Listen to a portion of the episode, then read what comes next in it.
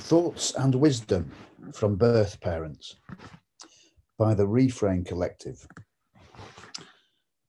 Uh, the, the Reframe Collective website is at reframecollective.co.uk. The Reframe Collective is a charity that was co founded by parents and professionals and is passionate about seeing transformation in how we keep children safe in their families and how we support communities that are going through difficult and challenging times. We believe that parents should be centrally involved in service provision and design, and that parents hold the solutions to some of the wider issues currently facing local authorities and services. We are passionate about supporting parents and working with organisations and systems around parents towards change, innovative solutions, and meaningful participation. When we provided some training for, so, for social work students at a London university, the focus of this was to share parents' perspectives and experience and some of their thoughts and wisdom that we hoped the students could take forward in their practice. There were a few themes we thought were particularly important, and we would like to share these with you. First, transparency and clarity in communication. And these are quotes from birth parents. If you think there are risks, make it clear and explain why. Make sure, regardless of what the outcome of child proceedings may be, that parents are aware of that. Transparency is important. It can be confusing for young parents who are given different messages about what to do from professionals and services. Consistency will be helpful. And the fourth quote be clear and explicit about the potential consequences if changes aren't made. Work together with us to make a support plan to make these changes. Everything needs to be broken down from the very beginning of the process to the very end. Parents need and deserve for the process to be broken down and explained. The, the what, why, how, and when. And, and this may need to be repeated. this is the most terrifying experience of a parent's life they are understandably anxious and worried, and this will make it hard to remember, hear, and reflect on what you have said. Simplify language. Make sure you are not using difficult and complex language. Keep it clear. One simple tip is to get people to repeat things back to you in their words. For example, what are the three things that they are taking away from the conversation? Do not make false promises. What will be happening needs to be made clear, including the timeframes, potential outcomes, where parents can access support or advocacy, and what might happen if they don't. If you are parallel planning, then let parents know which outcome is most likely at that particular point. Think about how communication can be supported. Would a recording help to be clear about what is being said? Can we encourage the use of voice notes? Perhaps send one with two things you would like the parent to prioritize or think about. Use tools that support clarity in communication. For example, the collaborative helping map from Madsen 2011 in the references is a lovely tool that can be used in child protection services to think about parents' hopes, vision or goals. And we will note below the importance of asking parents about the kind of parent they hope to be. Their supports, the obstacles or challenges, and the plan. If you have not read this, then we would encourage you to do so. If there are meetings happening and the parent is not there, keep parents informed and discussions should be reflected openly and honestly. Parents will have a lot of feelings and strong responses, particularly if there are concerns and the outcomes are not looking good, which is only human. In the words of Theodore Roosevelt, people don't care what you know until they know you care. As social workers, you will be in a difficult position as the narrative that social workers are there for the child has not helped working relationships with parents. Ultimately, this is a systemic and structural issue connected to our current processes. And there are many who advocate for a more humane and social model of child protection. Reference to Featherstone, Gupta, Morris and White, 2018. There are also models where the needs of the parents are considered alongside the needs of the child. For example, the family safeguarding approach. And these are a step in the right direction. Next heading, mentalize and try to understand the parent's position. One quote from a parent. Don't take young parents' responses personally. Try to imagine how we might be feeling. Remember, this is a mother trying to protect, trying to protect her child, even if she doesn't know how to. She might be scared, angry, confused. The threat of losing your child is one of the most terrifying and traumatic experiences that one could go through. When social care becomes involved, you can be sure that many parents will have known people who have lost their children and will have stories about social workers and social work. They will be anxious, scared, and traumatized.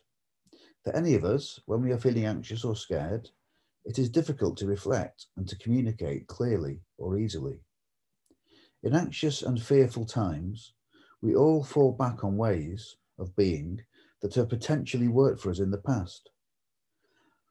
Our response might be fight as we try to protect ourselves and locate the blame elsewhere or in others. Or it might be flight and we run away and so avoid interactions and contexts that make us feel stressed or worried. Or we might freeze and feel like we cannot think in the moment and struggle to hear or understand what has been communicated with us.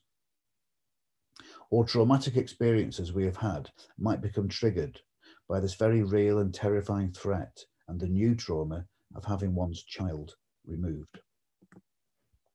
Next heading domestic violence, starting with two quotes from birth parents. We, we need people to recognize the impact of abusive relationships and to help us to get out of them. I didn't even know what I was experiencing. How was I meant to know it was DV? If someone had gone through a checklist with me to help me to understand things, things could have been different. When you are in it, you don't see it for what it is. No one chooses this. It happens slowly. And by the time it happens, you are isolated. No family, no support by the time social services get involved. It's just another person to look down on you. Domestic violence is a major driver of care proceedings. Government statistics show that more than 250,000 children in England were identified as in need of support from children's social care due to domestic violence in, in the home in 2018 2019. That's a reference from Department for Education 2019. Domestic violence has been identified as a significant contributing factor in children entering the care system. In addition, the Care Crisis Review noted that responses to domestic abuse in the child protection context place, quote, too great a responsibility on women to protect their children, unquote. It's a reference from the Family Rights Group 2018. Those in coercive and controlling relationships require as much support and help as their children do. You need somebody who believes in you and someone who listens and hears your side of things. Once that happens, you are more receptive to hear back from that person. People will be more honest with you if you are genuinely listening to them. Peer to peer support can be very helpful for parents and allows them to build more trusting relationships with people. For parents to share the challenges they are facing takes courage, particular, particularly when they involve domestic violence and coercive control. When parents are sharing difficult things, being believed makes all the difference. Put yourself in that situation. Who would you call? Who would you rely on? Would you tell your friends and family?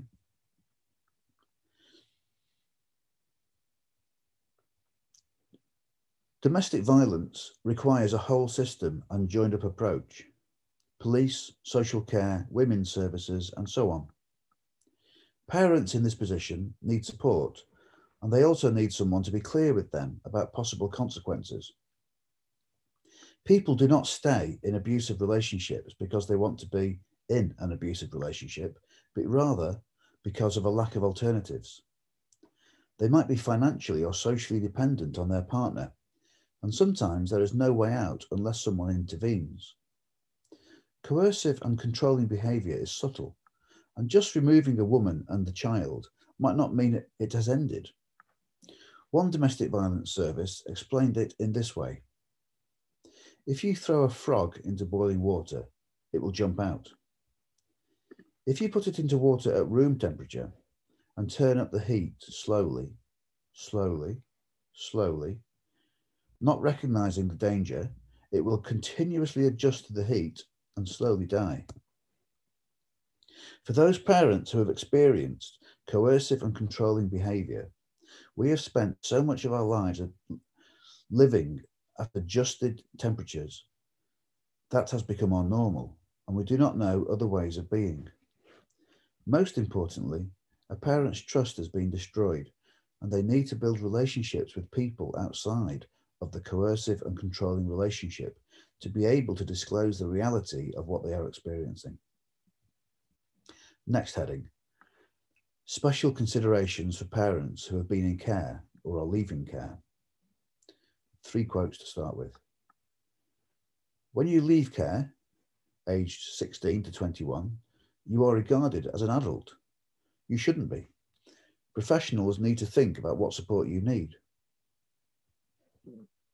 For young people who've been in care or an abusive relationship, you don't know what to do. Young people need support in accessing services. And third, when you turn 18, you are seen as an adult. Not everyone is prepared for adulthood, especially if you've had a difficult childhood and you haven't had good role models. We know that young, that young parents in care or who are care leavers are disproportionately represented among parents who have social care involvement. we therefore need to ask, what are we doing to prepare young people in care for relationships and parenthood? We ought to be having conversations with young people and teaching them about coercive control and equip them with skills that support them to be assertive in relationships. We need to make space to have conversations about these things if we want to give young parents in care a chance. In our current climate, what child turns 18 and is asked to live independently with no ongoing support? The brain continues to develop until at least the age of 25. What this means in practice is that the frontal lobe, the part of the brain responsible for planning, organizing, reflecting, and inhibiting, is not yet fully developed.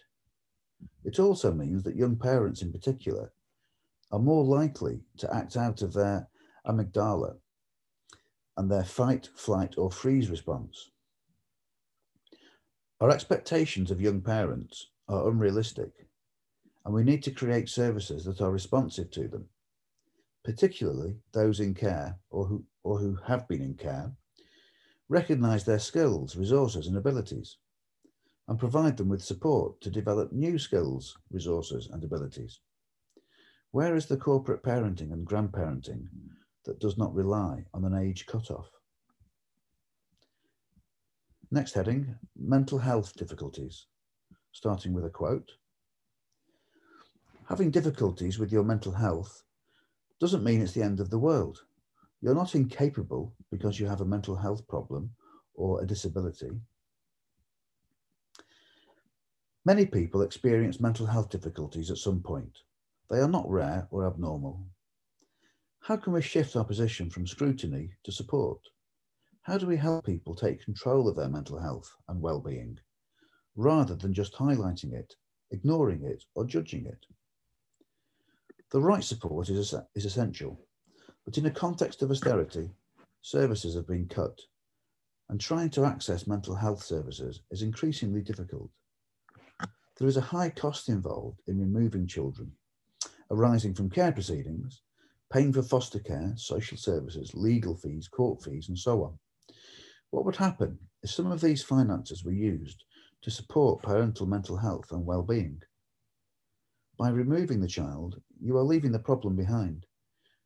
And what support is being provided to the parents? Throughout the process of care proceedings, parents are given lots of labels. Emotionally unstable, emotionally detached, personality disorder, anxiety, depression, and many more.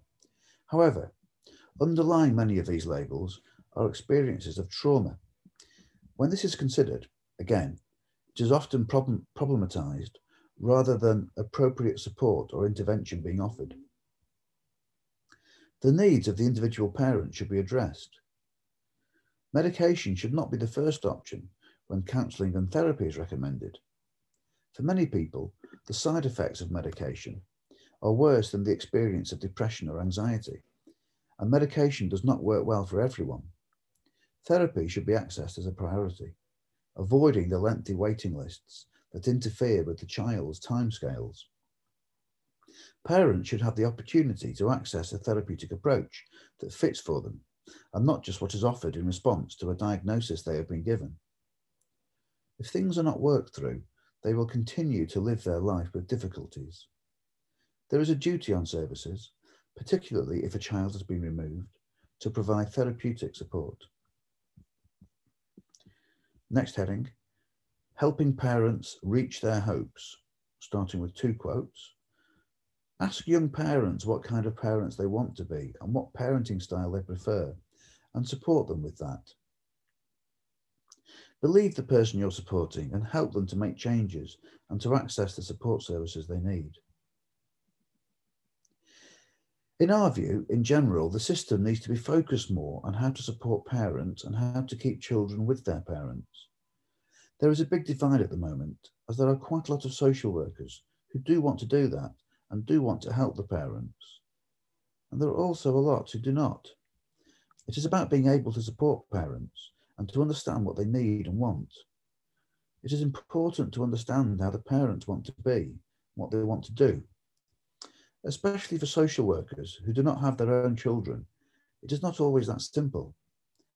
When you learn about parenting from reading books and having lectures about channel development and basic psychology, there are a lot of different parenting theories. So it is not necessarily the right or only way that you learn. As there are different methods of parenting, it is important to understand the ideas of each individual parent. Of course, there are extremes. For example, hitting children is not right, so you do not support a parent to give physical punishment. But if a parent, for example, wants to be a laid back parent and not too strict with their child, then the question is how to support them to do that in the right way. Or if a parent wants to be more pushing and encourage their child to study hard and things like that, then consider how to support the parent to do that right. So generally, it is about supporting parents to be the kind of parents they want to be, as there is no one right way of parenting. A related message that we would like to give to student social workers is that it is really important to try to understand the parents you are working with. When one of us was working with social services, everyone gave different opinions, which were often contradictory. For example, my daughter used to sleep for 12 hours right through the night when she was very young. One social worker would say, You need to wake her up for a feed, while another would say that it's fine, she isn't underweight, so she doesn't need to be woken up. There would often be contradictory information given like this. This is something you should try to figure out with and from the parent. What do they think is best? And what do they think would work best for their child? Even when this is about little things that might not seem to make a big difference, in a sense, it is important. And asking the parent for their ideas will help in their relationship with the social worker. And the final heading, parents have the capacity to change. Quote, remember and believe that every parent has the capacity to change.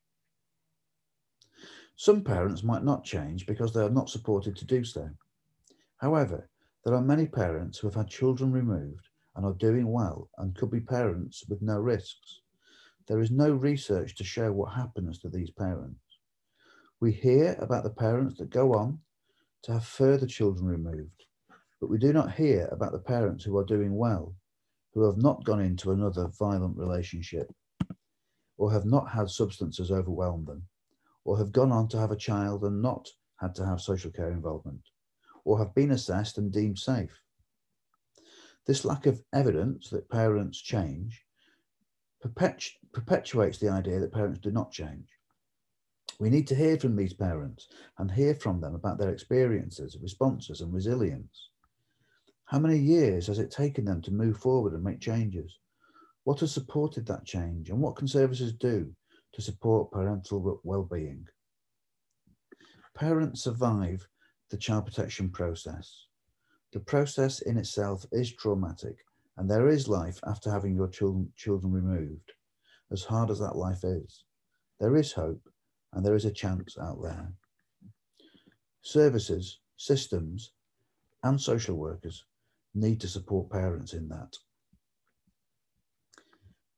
The four references at the end Department for Education 2019, Characteristics of Children in Need 2018 to 2019.